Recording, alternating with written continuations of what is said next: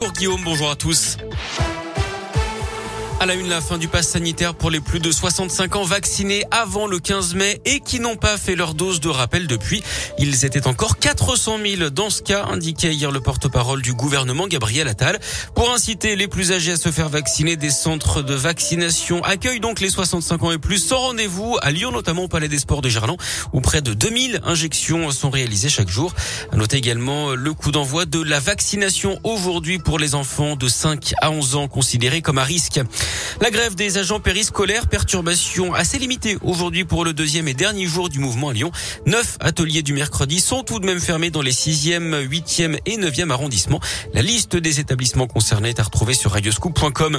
Après la prime énergie, la prime de Noël est versée aujourd'hui à deux millions trois cent mille ménages modestes, ce qui touche les minima sociaux. Son montant n'a pas changé, entre cent cinquante euros pour une personne seule et deux cent soixante-quatorze euros pour un couple avec un enfant. Une ado de dix-sept ans disparue dans le Rhône et retrouvée dans la Loire. Elle était partie de Chazet d'Azergues le vingt novembre dernier. Un appel à témoins avait été lancé par les gendarmes cinq jours plus tard après avoir été alertée par ses parents qui habitent à Chauffailles en Saône-et-Loire. La jeune femme née à Rouen a finalement été retrouvée saine et sauve donc dans la Loire d'après le Progrès. Un enfant de cinq ans grièvement brûlé après avoir joué avec des allumettes. Le t-shirt du petit garçon originaire de Saint-Etienne a pris feu. Il souffre de graves brûlures au ventre et à la main. L'enfant a été évacué hier vers le centre des Grands Brûlés de Lyon. Une jeune pompier blessé en intervention hier matin à Vénissieux. La jeune femme âgée d'une vingtaine d'années a fait une chute d'environ quatre mètres dans des circonstances encore inconnues. Elle a été évacuée vers l'hôpital Edouard Herriot. Pas de vainqueur pour la finale de Koh-Lanta hier soir sur T F un. Pas de dépouillement des urnes donc par Denis Brognard après une édition All-Stars entachée par des tricheries. Plusieurs candidats auraient pris des repas chez l'habitant. L'animateur n'a pas donné leur nom. Reste que le chèque de cent mille euros sera remis au fond pour Bertrand Kamal du nom de ce candidat emblématique mort en deux mille vingt d'un cancer du pancréas. Du sport, du foot, les explications de Jean-Michel Aulas sur le départ de Juninho. Le président de l'O L s'exprime dans l'équipe après l'annonce du départ de son directeur sportif brésilien au mois de janvier.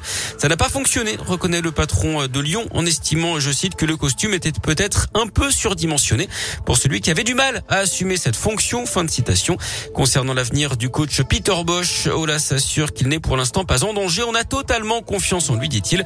L'objectif de l'O L est toujours de terminer sur le podium sous les ordres de l'entraîneur néerlandais. Pour l'instant, l'O L est treizième à huit points de la troisième place. L'O M fait appel des sanctions de la Ligue après l'arrêt du match au Lyon-Marseille fin novembre. L'O L s'était vu retirer un point tandis que le match doit être rejoué à huis clos à Décines. Visiblement, ce n'est pas suffisant pour les dirigeants marseillais qui réclament donc une sanction plus sévère. Et puis un mot de basket avant de se quitter avec l'Asvel qui joue ce soir en Euroleague. Réception des Russes du Zenit Saint-Pétersbourg à vingt et une heures à l'Astrobal.